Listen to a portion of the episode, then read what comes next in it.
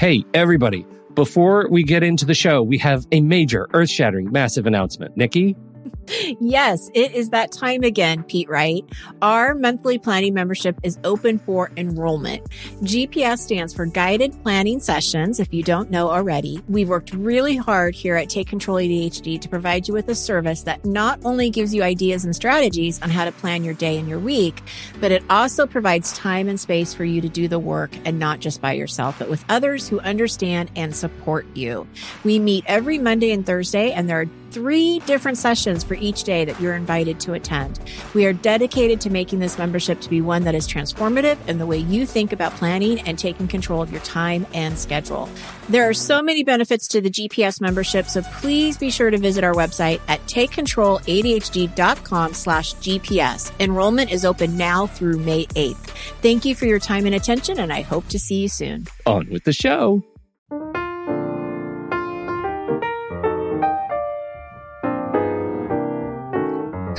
Everybody, and welcome to Taking Control, the ADHD podcast on rashpixel.fm. I'm Pete Wright, and I am here with Nikki Kinzer. Hello, Pete. Hi, Nikki. Hello, everyone. How are you? I'm doing great. Are you feeling good? yes, it's going to be a good show. I hope that you're feeling good because we've got a. It's a legendary day. Yes, it is making taking control history. We are making taking control. I can't believe you just said making taking without tripping. Oh my gosh, I totally did. You did. There was it. Not even like you're a pro. Uh, as you may recall, we have been talking about self care and ADHD over the last few weeks. Uh, last week, we focused on the role of exercise in your overall well being. Uh, today, we are digging into the sometimes thorny question of medication, and we have a fantastic guest to help us do just that. But before we get started, head over to takecontroladhd.com. You can get to know this show a little bit better. You can listen to the show right there on the website or subscribe to our mailing list and then connect with us on Twitter or Facebook at Take Control ADHD. And of course, you can call us, leave us a voicemail at 503 664 4ADD and get your voice, thoughts, and questions on this show. We would certainly love to hear from you. In fact, many of the questions that we are talking about on in our conversation this very day came from you. So thank you all for participating uh, before the show. Our guest today is Laurie Dupar. She is a senior certified ADHD coach and a psychiatric nurse practitioner, and she is here to lend her expertise to help us unpack this topic of medication and the ADHD brain. Laurie, welcome to the ADHD podcast. Thank you, Pete. I'm excited to be here. Hi, Nikki. Hi, Laurie. Thank you so much for being here. Um, well, as Pete said, we are doing this series right now around self care and ADHD. And you were actually one of the very first people I thought of asking to join us when we were doing the self care um, series because I followed your work for a lot, a long time because you've been doing this for a while. Um, I've heard you talk about medication in the past, and I thought you're going to be the perfect guest for our listeners. And I'm thrilled that you're here to to share your expertise. Thank you. Thank you so much. I'm happy Yes. to be here. Well, to get started, um, you know, I kind of want to go from the perspective of somebody who is first or just newly diagnosed, somebody that maybe just got the diagnosis and they're not really sure what to do with it. Um, what would you tell somebody or how should, how would you prepare for them for that first doctor's appointment or that follow-up doctor's appointment after getting the diagnosis and they start, you know, they start to talk about medication? Hmm Well, I, I think first, uh, Nikki, actually, it's sort of amazing for a lot of people to realize sometimes the, the diagnosis is made and the medication is prescribed in a very short amount of time. So we're really talking about a lot of information that people are trying to absorb. Um, and also, you know, that says that they're trying to figure out how this changes them or does it change them or what does this mean, what that doesn't this mean, really in a short amount of time. Um, So I, I want to just say, I think sometimes if we are aware that that is common for it to happen, for that overwhelm to be there, um, to know that it may feel a little bit like um, we're sort of being pushed through a mill. And I, I say that because that's the experience that a lot of my clients tell me. Sort of pushed through a mill and out the door with a prescription. We're not really sure what to do with it. And really the last thing that usually the doctors will say is, okay, make sure you're sleeping well and that you're eating. And that's kind of the directions. And there may be a follow up appointment scheduled in a month, or oftentimes clients are not even. Um, are are still even a little bit confused about okay what's the follow-up with this so i think one of the first things i, I would say to people who are newly diagnosed and perhaps taking that step to um, use try medication as a management strategy for strategy for themselves is to really just know that it's a process to do this. Um, mm-hmm. Whether whether it, it's right or it's wrong or not, a lot of times people find out that they end up needing to be the advocate for themselves. That even though they may be working with a psychiatrist who's trained to work with uh, mental health disorders and prescribe medication for that, that oftentimes the the people who are prescribing the medication may even be asking the client, "So, what do you want to take?" Which is a little disconcerting to a lot of people. They're wondering, yes. you know, isn't shouldn't you know what to prescribe? Um, and then, uh, so just know that that might happen. Knowing that that's a very common scenario with a lot of clients, it really does fall on us to um, familiarize ourselves as much as possible with what the choices are that we have to make. And it really does come down to, to a choice. So if you're in if you've just been diagnosed and the doctor's saying you want to take medication or sort of getting out the prescription pad, I would even say if you're not comfortable with that, just stop and say, I want to have a discussion about my choices.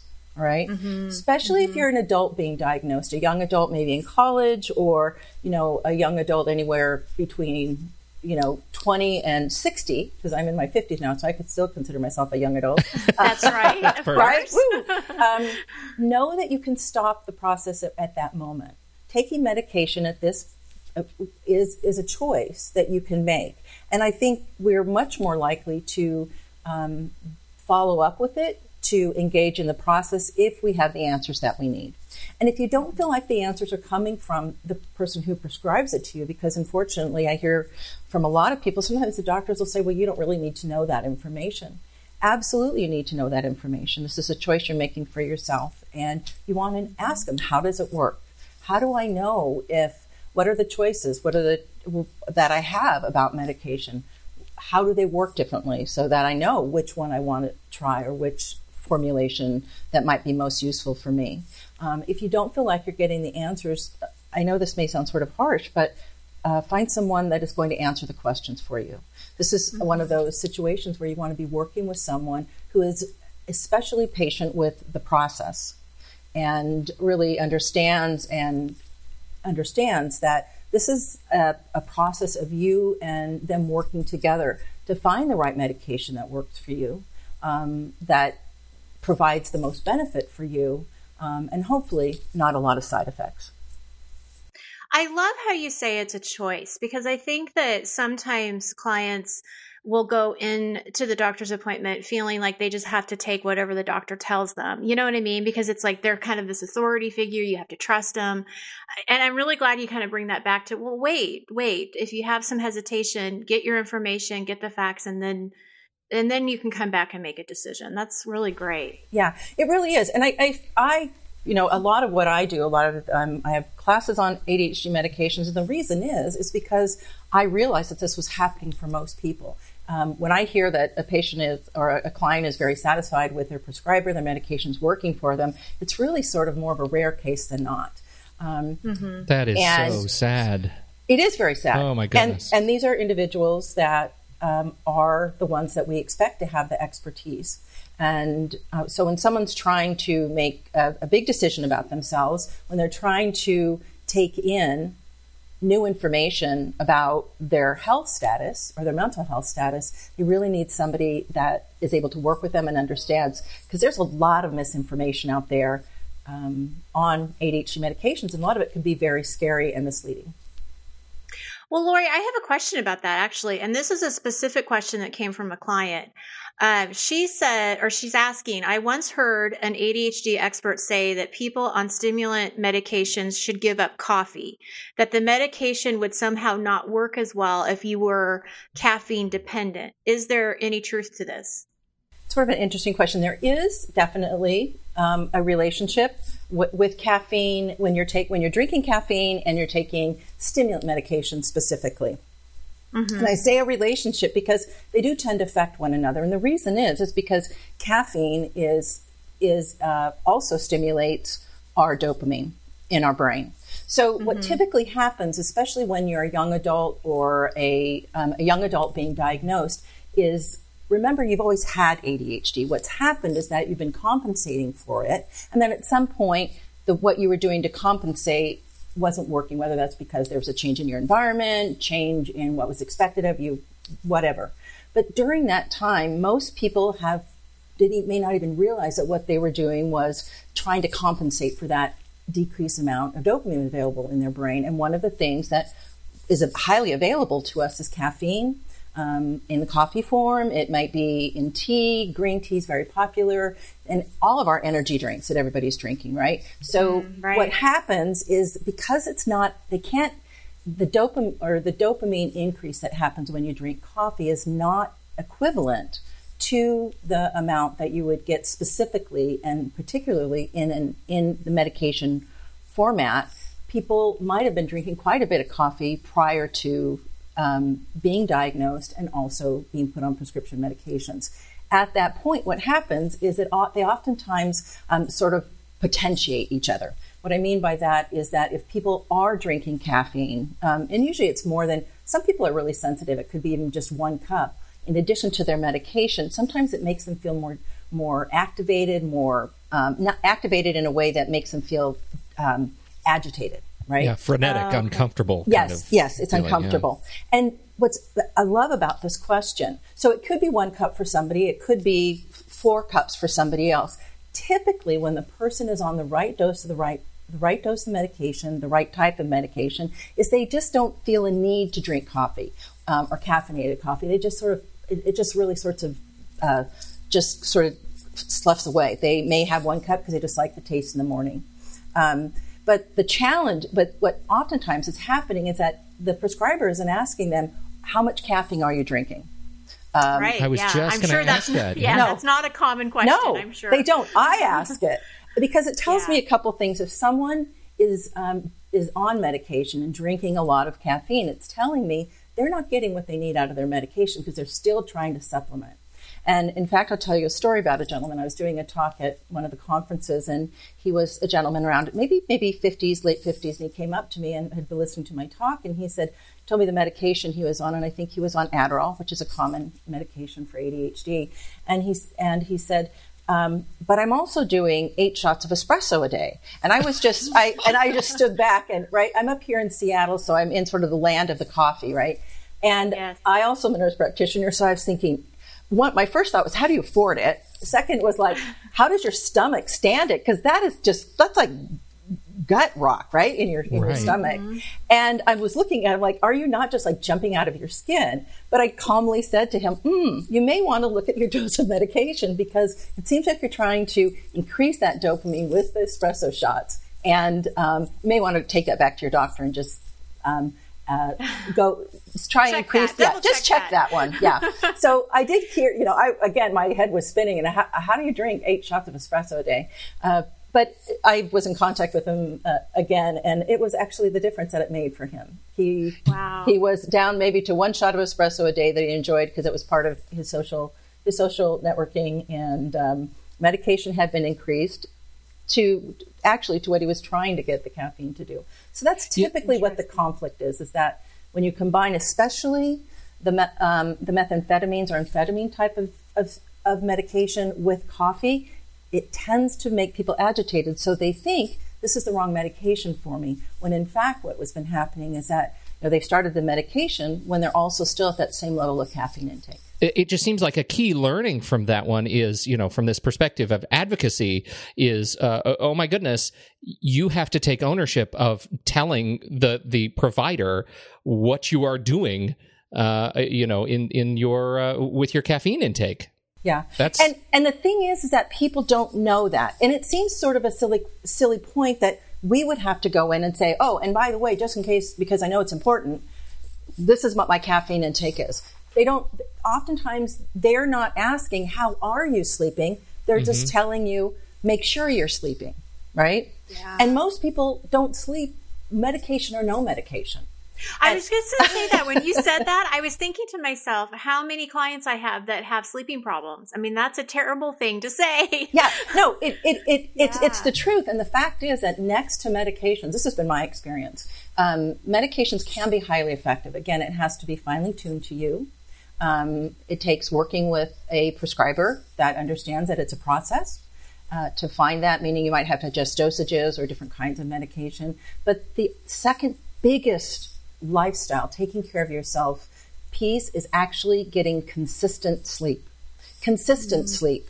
Um, and that's surprising to people. Most prescribers are not asking about that when they're prescribing the medications. I want to ask you because I had a client recently who has been diagnosed for a while, but she decided to try medication for the first time because she had not been on it uh, up until this point.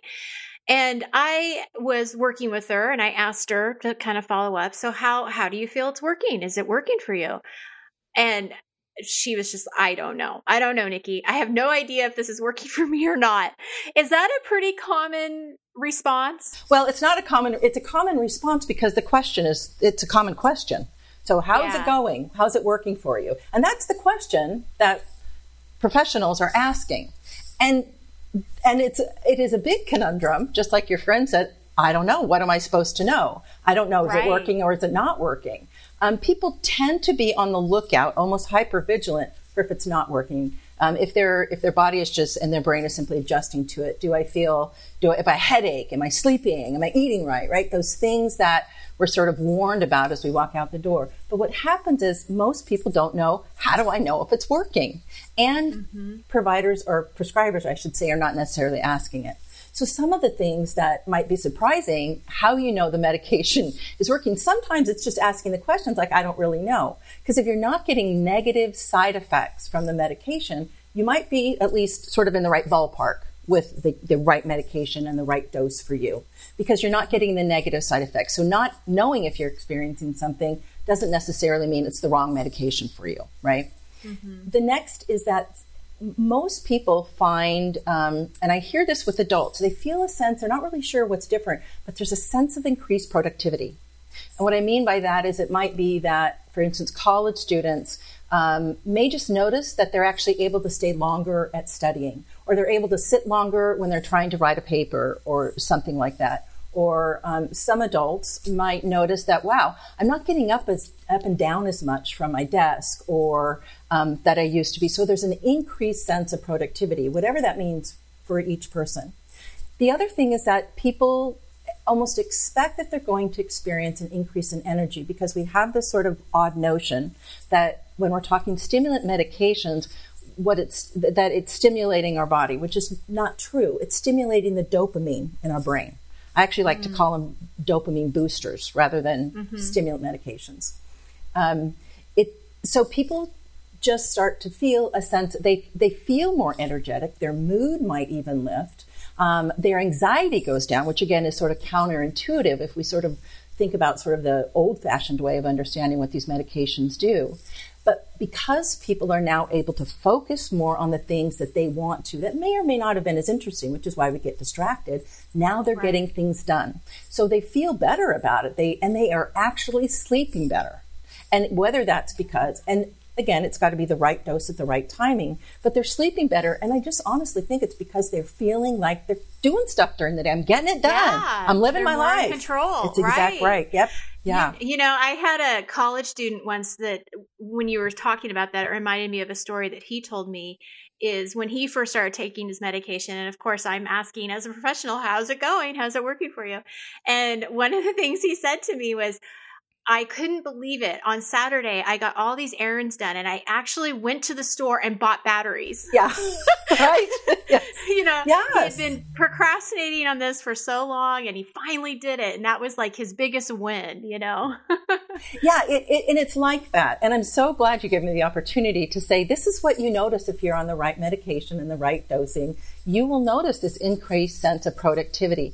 The other, and I think there's somehow this myth that it's um, you know when you're on the right medication when you start adhd medication it's a little bit like the parting of the red seas right? Like or the lights just go on. For some people it is like that. It's like a fog lifts for them like a veil is totally pulled off. You know like they can they like there's this clarity that they haven't had before. But for a lot of people it's much more gradual than that. So mm-hmm. i actually have a tool and i'm happy to share it with your listeners that helps people track their medication that helps them track what dose they're on what amount they're taking, what a, um, what medication they're on, what dose they're on, when they're taking it, and then actually sort of rate. Okay, how how would I rate my ability to concentrate, my distractibility, my ability to stay on task. Um, I even have blank areas there. So people, because usually people are trying to, there's a couple of areas that they're wanting to address. Sometimes I remember one client I was working with, she was um, wanting to write a book, and it was very important to her to do this.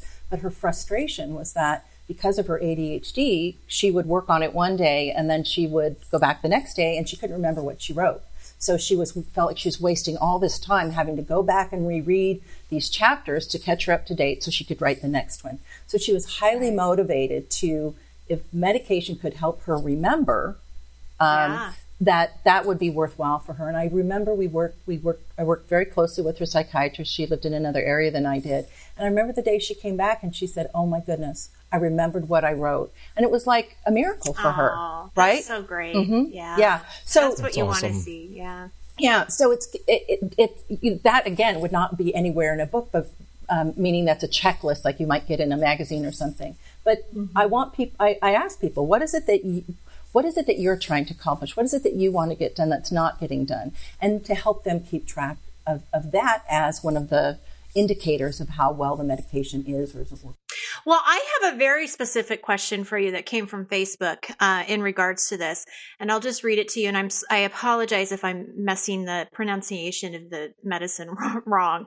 Uh, you can correct me. My son is on Metadate. Is that correct? Metadate 50 milligrams for the morning and 10 milligrams is needed. He says it doesn't do anything for him, but he's also 15.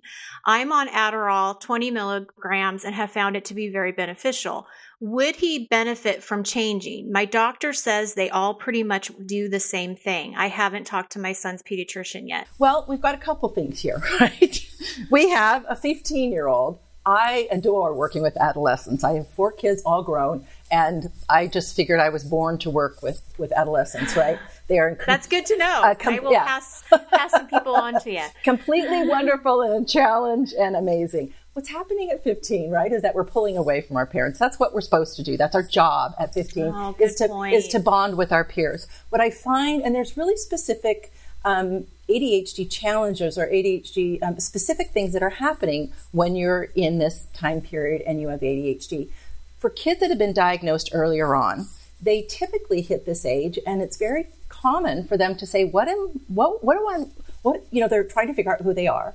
So mm-hmm. because they there's sort of this um, there's this myth out there that it changes their personality. They're wondering, how am I? What am I like without the medication? So it's very common that this students in this age group are wanting to try it without the medications just to see what it's going to be like because they're curious about it. It's a natural curiosity. That's what they're trying to do, figure themselves out at that age.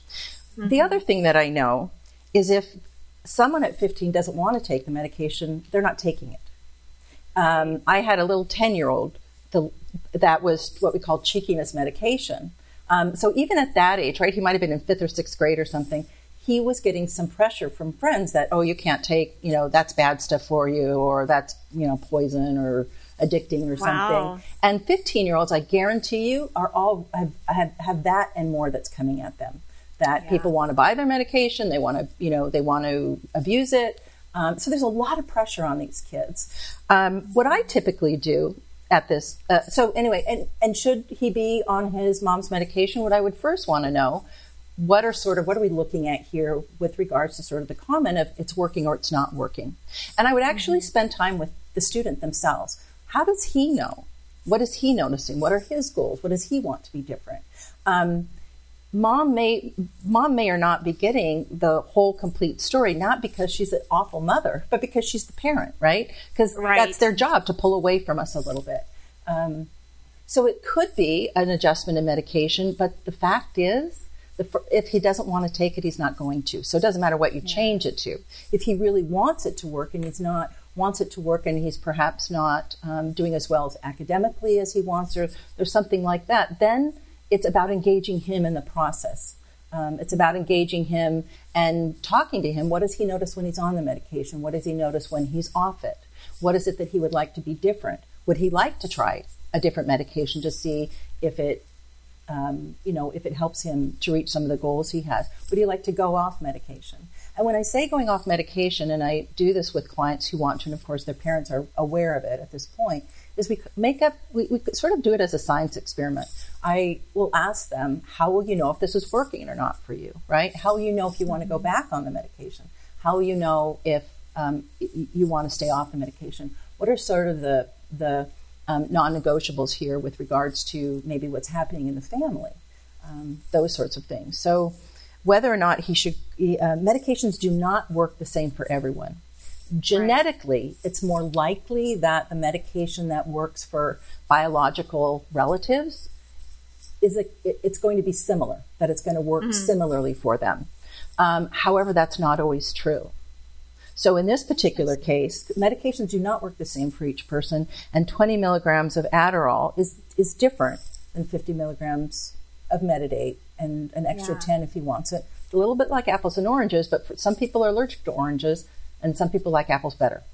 So what I'm hearing from you is she needs to maybe just get a little bit more curious and ask some more questions to her son and, and really probably talk to the pediatrician as well too and and dig in a little deeper of, of where he's coming from and these two okay. medications are very different they're actually on two different um, classifications of stimulant medications okay. um, but the first thing I, I would say i mean and recognizing that right if the adderall works for her could very well be that that particular kind of formulation would also work for her son. However what i know about 15 year olds is i would want to first make sure he's on board with this Right. Yes. Well, I have a 13 year old. I understand that. okay. and, and, pretty much anything I ask is a no. So, right. Yeah. Yeah. if Which, I want it, well, then I don't want it, mom. right. Oh, yeah, exactly. So, this is, you know, these are the whole fun things that, you know, life throws at us. Um, yeah. And yeah, he's, he's 15. So, so I have another question about the effectiveness long term. I had a client ask me, um, he was told by his doctor, you know, pretty much take the medication during the week, but if you don't have to take it on the weekend, don't. Um, and he was a little baffled by that because he's like, "What do you mean? I like I." When would I never not need this? And there was, it brought up some anxiety for him, and he wasn't really sure what to do with that. And so, when he found out you were going to be a guest on the show, that was his question: is you know, does it really lose effectiveness over time if you take it long term? So, one of my first questions is this: is this a college student? No, this is a um, professional. He's probably in his late 30s. Okay. All right. Yeah, some people this is the other sort of um, these are other other factors of how much ADHD medications are individualized to the person. There used to be sort of the old school was that you only take it during you know when you need it like academically and so you mm-hmm. would take vacate medication holidays don't take it on the weekend don't take it during summer breaks things like that what we're now discovering is that medications work best when they're taken consistently. And it's not only, it's sort of not like the medications work.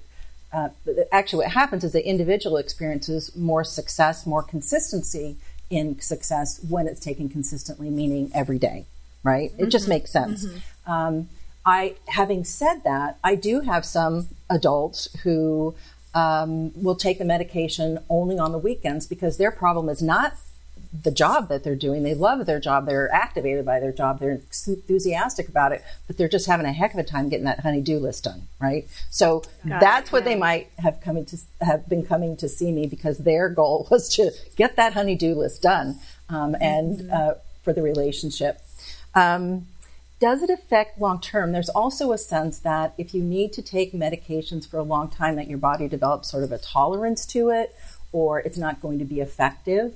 Um, mm-hmm. I don't think that happens as commonly as we are perceive we perceive that that's supposed to happen. A lot of people have been the same medication for years and years, and it it um, and without having to change the dose, and the medication has worked fine for them. What happens is that at certain phases in our life, um, one of them being when we're in adolescence. Another seems to happen in our in our 20s, our mid 20s. And because we just don't understand that much about the aging brain, probably our brain is also going through different changes at different phases throughout our life. Um, so the effectiveness of the medication, how it's working for individuals, may change based on um, what is really sort of a physical change that happens to everyone in their brain. The brain goes through sort of a what we call a repruning process.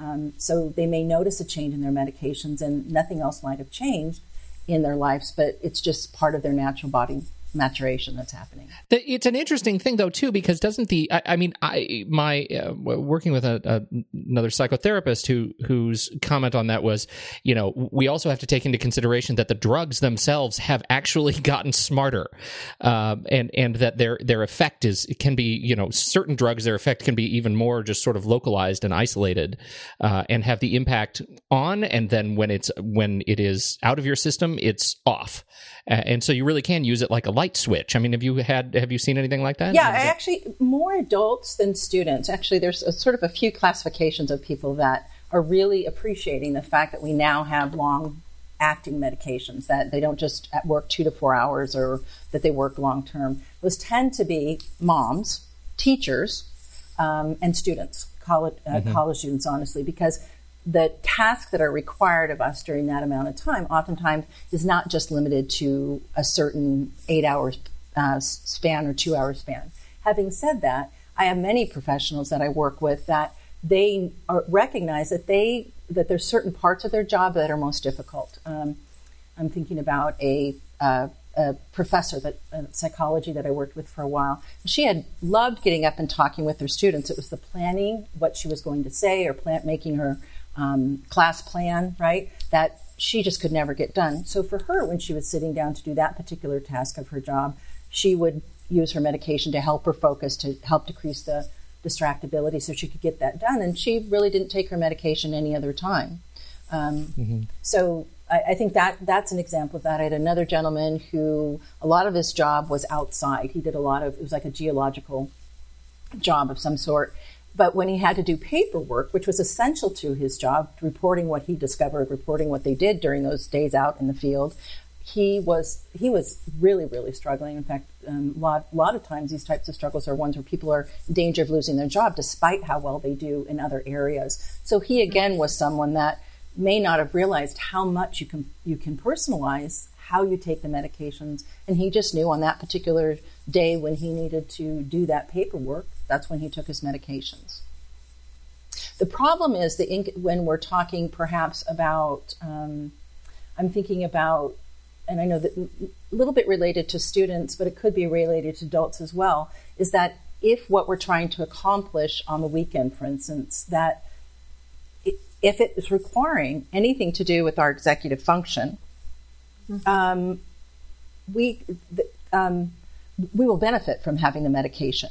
Um, mm-hmm. A lot of students also, I found like with college students, some for some reason they've gotten the message that um, they just need to take the medication when they're studying or in class, sort of whatever the identified main challenges that they've discovered with their prescriber. But the challenge with that is that these students are, stu- are studying at 10 o'clock, o'clock at night, right? They need to mm-hmm. engage that part of their brain of remembering, of learning, of holding their attention on something for long periods of time. So it's not uncommon when I'm working with someone that they'll realize that they somehow gotten the message that they didn't need to take the medication on the weekend because they weren't in class, quotes unquote. But the fact is, they're still going through the process of studying and learning and remembering and trying to stay focused, and they were trying to do that without the benefit of the medication. What about uh, are are the medication or medications addictive? I had a, a particular client who really feared taking them because he actually had in his family addictive tendencies. So I don't know if that makes a difference or not, but I'm just curious what your thoughts are on them being addictive. Um, well, this is how I answer that question, and I also um, there's a couple things I want to say that a lot of what we're seeing in addiction. Um, it's very common if someone's been diagnosed with ADHD prior generations have some history of addiction. Um, and the reason is is because years ago or the past generations, we didn't really know what was going on, so a lot of people self-medicated. That's how they coped with it. That's right. Uh-huh. So they make then they become physiologically dependent on that particular substance, right? And then we right. have this sort of addiction cycle. But it's not because of it, it's because they were trying. It was an undiagnosed ADHD. We know it's mm-hmm. genetic, right? Um, are they addictive? I have to say, one of the hardest things I have my clients do, and I don't know about about you, Nikki, but is to remember to take their medications. Yes, yeah. Trying to figure out a system to take their medications, and to me, that's sort of the anti-definition of addiction. Yes, they it's so true. They are so true. They can't remember when to get their medications filled. They can't remember, just like you said about this one question with this young man who's taking the Metadate 50 and then as needed at you know the 10 milligrams as needed that as needed is rarely taken. And that is not what an addict does. An addict is thinking, okay, I took my medication. When is it going to be? When can I take my next one? Or maybe I'll just take it along with this one. That is that is not happening with our clients. They can't remember to take their medication. I also had a question uh, from a client about just ideas on navigating the healthcare system, especially when you're first diagnosed. Um, and what I thought was really interesting about this is he was talking about all the loopholes and the steps, and you know these details are so hard for somebody with ADHD to to wrap their heads around. Any advice on how to get through that piece of it? Yeah, I actually have a term for that. I call it the prescription med- PMS, prescription medication syndrome. oh, so true. People go, what? I mean, I know yeah. prescription medication syndrome. It is this nightmare of that. It, it seems to be uh, very unconducive to the direct challenges that somebody is trying to treat with their ADHD. The fact that we that we need to be just you know a few days ahead of getting our prescription refilled, and sometimes that in, entails calling our physician, um, mm-hmm. calling the pharmacy. Uh, there's I I think that there's a for each person, there's two or three days in the month that they're off their medications because, again, this prescription medication syndrome. They've just there's yeah. that lapse between oh my gosh, that was my lapse pill, and I need to get this refilled, right? Um, so one of I'm, I'm trying to think how to say this. What how what the other challenges are. It's so difficult. Um, I oftentimes wonder what do people do that don't have a medical background. I myself was just trying to get some medications filled, and I was I was thinking this is ridiculous, right? Um, yeah. This is ridiculous, and it unfortunately is one of those things where again we have to sort of self advocate for ourselves um, and recognize that we need to do that, and we need to ask just ask we need to ask questions. Um, mm-hmm. I am a big believer in. Um, especially because getting the refill, the medications refilled, seems to be one of the hardest problems along with remembering to take it is to set up different systems or structures for yourself to do that.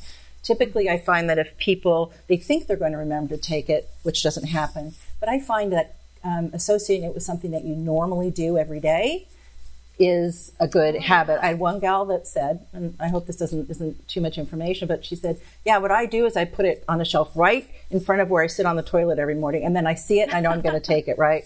Another person, that's right. right? She goes, that's like tiny how, habits. I'm like, right. I'm like, there. whatever yeah. it takes. Other people tape yeah. it, you know, tape it to the coffee maker because they know they're going to head, head there.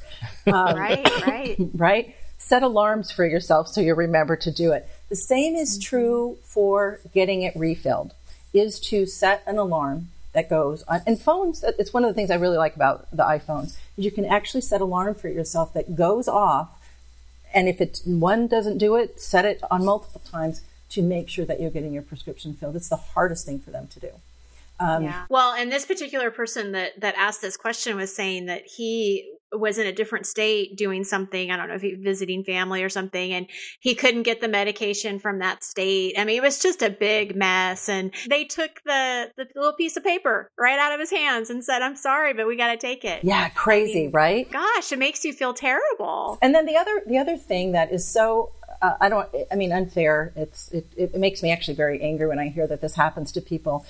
Um, is that they'll oftentimes feel like they get sort of the um, a suspicious look from their pharmacist. Yes, right? like yes. you're or if you're an adult, why are you taking this? This is a medication for a child, um, mm-hmm. and it is. It, and I, I and I I I re- if I could get a bunch of front of pharmacists, I'd love to do that. I mean, what a terrible thing, right? Here you are, you're trying to follow follow the rules. It's probably a new diagnosis for you. You're, there's probably struggles along there anyway. You're just trying to get your silly medications filled. Nobody looks at you like that when you walk in with high blood pressure medication and you know you uh, and maybe what you need to be doing is out jogging or something. But there is so much stigma about this, and it, yes. it's so unnecessary um, that that that people have to go through that on top of right the I mean, I would be like cheering, "Yay, you're here to get your prescription filled." I was just going right? to say, yeah. the pharmacist should Woo! be congratulating exactly. you for even showing up. Well, for That's showing right. up on the day you need it when you had actually hadn't run out yet.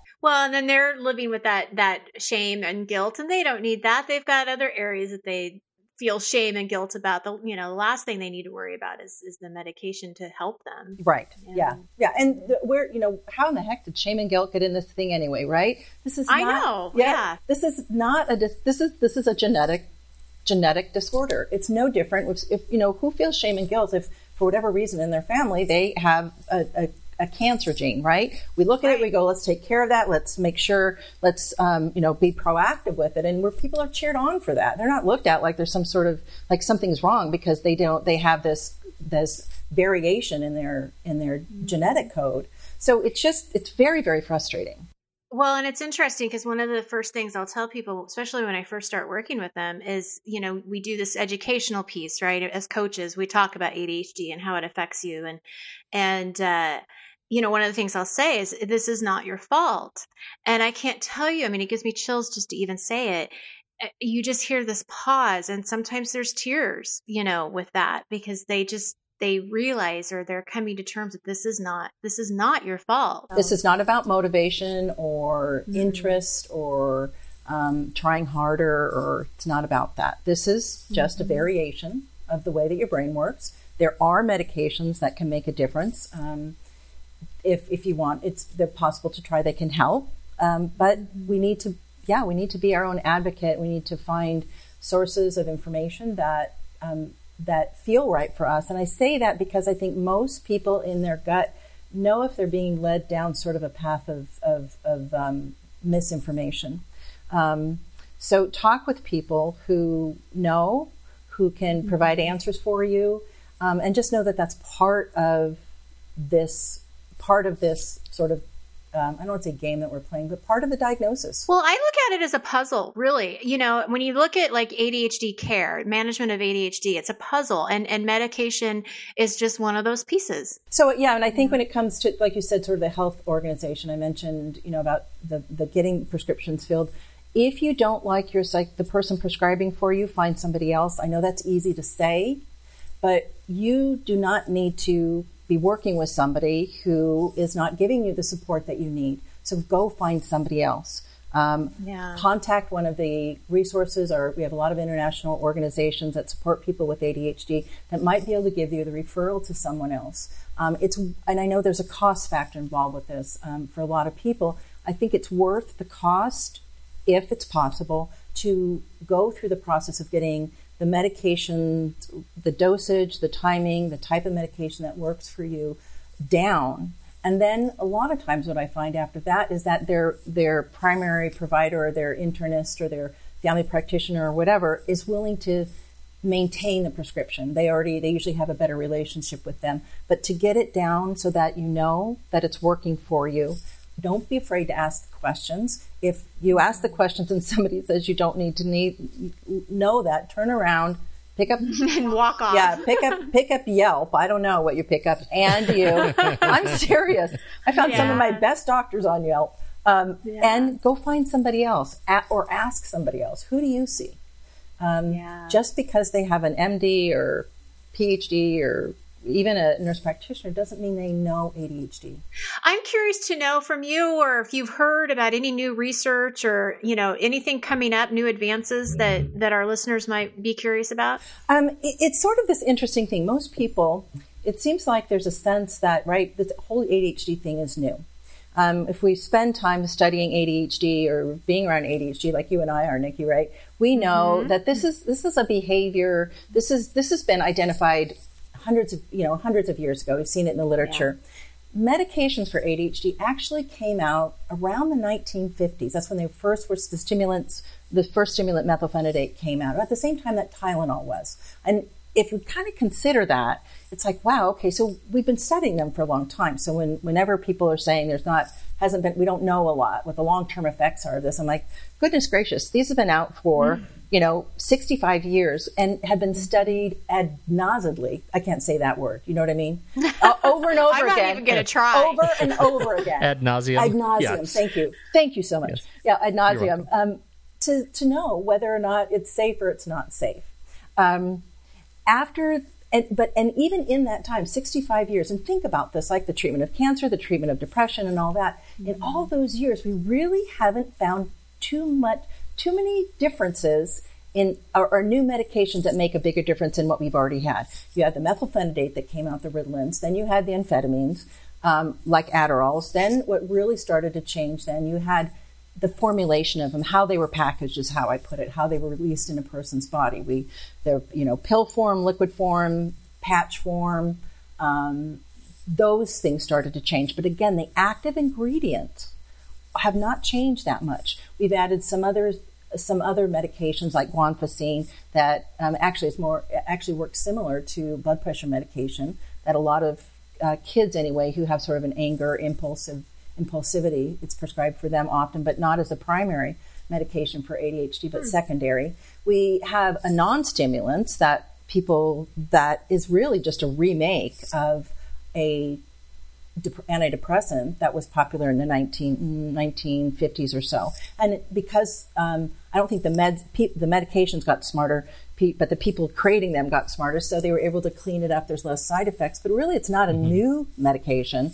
Um, but mm-hmm. what they mm-hmm. found when they were using this particular medication for persons with depression or anxiety, that they that some of their ADHD symptoms were also improved, and we know how commonly those three different um, uh, conditions go together coming up, it seems sort of a little bit of the same thing, a little bit of tweaking of this, different changes in administration that we haven't had. Um, certainly, Vyvanse sort of changed the scene again, the same active ingredient that's an Adderall. It's just that it's released in our body differently. And that, and so the benefit of that was a much longer acting medication. But again, it's the right. same thing, just sort of remade in a different format. So that's kind of that's actually what the um, again, no new specific active ingredients are being looked at. I can't find that. It would be exciting if it was. And it's mm-hmm. also sort of the response I give to people when they say, you know, the pharmacies, or not pharmacies, but the um, medication companies are making all this money. And I'm thinking, man, I would, they would make a mint if they could just figure out another active ingredient that works as effectively as you know more effectively than what we have out here. But oh my goodness. I was just going to reflect on that. I mean when i'm at my very worst when i'm like letting people down because i'm forgetting things and i'm just not delivering what i need to do like the only thing that is front of mind when everything else should be front of mind is why haven't they solved this experience for me yet? Exactly right? So yeah. um so unfortunately, nothing new looks like it's coming on the horizon with that, but uh, with regards to a new active ingredient. For some reason, dopamine, the neurotransmitter and dopamine, are just sort of like still quite a mystery to us. Um, hmm. Part of it is that we minimize the the effects that ADHD has on our lives, and a lot of people that would be prescribing ADHD medications are looking at other disorders, and there's much more information. And let's just face it, much more medications to treat those. So right. ADHD st- sort of stops being a little bit, you know, interesting because there's not a lot, a lot of differences in there. Having said that, uh, we certainly know that the extended, um, the length, the medications that have an extended release have really made a difference for folks. No longer do we have to mm-hmm. sort of try and remember to take the medication.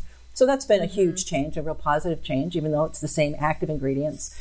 Um, but one of the most interesting things I was reading about is that they're trying to come up with a medication, or the I don't know which companies they are, but but there's some medications trying to be reformulated, but again, the same active ingredients, um, but you can take at night so that when you wake up in the morning, you actually have like sort of your it's already started to work, so you're waking up with your oh, sort oh, of sure you're already like ramped up. So yeah, your brain is already a little bit turned on. I mean, right now we can a lot of people do that by you know setting a couple different times on their alarm and taking their medication and then falling back to sleep Waking and then back up, mm-hmm, right? Yeah, but that's sort of. I mean, it's kind of novel. I think. Wow. Okay, taking yeah. it at night.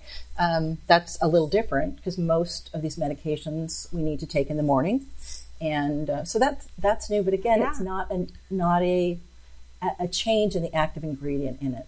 Um, mm-hmm by any means. It's just really still playing around with some of the stuff we already have. Well, that is great information. I had no idea. Half of the stuff you've talked about, it, this has been so new for me. Medication is not something I focus on because I don't know a lot about it. So I appreciate you so much being here today and sharing this information with our listeners. Um, I know we covered a lot, but I fear that there might still be more questions out there. Can where can people find you and reach out to you if, if there are more questions? Yeah, great. Um, people can find me. They can go to my website at what, what, I can be found. I can be, found. Can be found. you can Google me, um, but you can go to my website, probably the most direct, coachingforadhd.com. Um, if you want to email me, it's just you can email me at support at coachingforadhd.com uh, and we will get back to you as soon as possible. So um, just remember coaching for ADHD and you'll find me. Well, and in our show notes, we will have your full bio and all of those other places too Twitter, Facebook. I know you're on a lot of social media stuff too. So. And I do, I want to say, I do, you know, one of the things that I do teach in my training program, I have a um, coach training program now that uh, is about medications just so that we have the information. Um, it's not about prescribing, it's not about diagnosing, but it's yeah. saying this is information that is going to be helpful for us to be able to help our to help our clients, and it's and it's really geared towards individuals just so that they understand how their medication works because they are the ones that are at choice with this and the information is not out there and and a lot of times when somebody tries to present this they do it in a way that doesn't that that is is so complicated that mm-hmm. it doesn't make sense so one of the things that i do is i do a class. It's like a five week class actually that really make makes it make sense. Still professional, but not in this crazy brain, you know, lot brain words. It's their words mm-hmm. that make sense so that you know, oh, this is what's happening in my brain. This is how the medications work. This is why that one does that. This was this is what's happening when the medication is wearing off in my system. Um, all of those things I I help people understand so they can make a educated choice what's right for them or right for a loved one. Well, I think you're fitting in, or you're filling a need there, definitely, because the, yeah, the information is not out there, and uh, I, that's fantastic. This is wonderful information, Laurie. Thank you so much for taking the time. And you, you know, we said this was going to be a legendary episode. Uh, I think it certainly is is legendary in length for us. This was just a nonstop, uh, awesome kind of roller coaster. I hope people get a lot out of it. But you're also our very first guest, oh, yay! Uh, which is awesome. Yay! I'm so we excited. Need a plaque. Uh, yeah, I, I, want a plaque. I want a little plaque. You should have a plaque. Yes, right. yeah. This has been just terrific. So thank, thank you. you. so much for taking your time and joining us. My Laurie. pleasure. What a lot of fun for me, Pete. Nikki, thank you so much. Fantastic. Well, this has been great. Thank you, everybody. Once again, uh, take control ADHD, uh, subscribe to the show. And, you know, it really helps others find the show if you take your time, just a minute, head over to iTunes and leave us a kind five star review. That uh, helps others who are who need help and support uh, with their ADHD to find out all of these great resources like our conversation today with Laurie. So, on behalf of Nikki Kinzer and the great Laurie Dupar, I am Pete Wright, and we will catch you next week on Taking Control the ADHD Podcast.